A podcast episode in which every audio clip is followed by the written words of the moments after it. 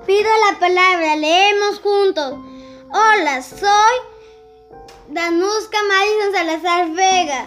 Vivo en el departamento de Tumbes, en el distrito de Aguas Verdes. Hoy le voy a leer Piedra Negra sobre Piedra Blanca, del autor César Vallejo. Me moriré en París con aguacero, un día cual ya tengo recuerdo. Me moriré en París si no me vez un jueves como es hoy de otoño. Jueves será porque hoy jueves proso estos versos. Los números me la han puesto la mala y jamás como hoy me he vuelto con todo mi camino a verme solo. César Vallejo ha muerto. Le pegaban todos sin que les haga nada. Le daban duro con un palo y duro también con una soga.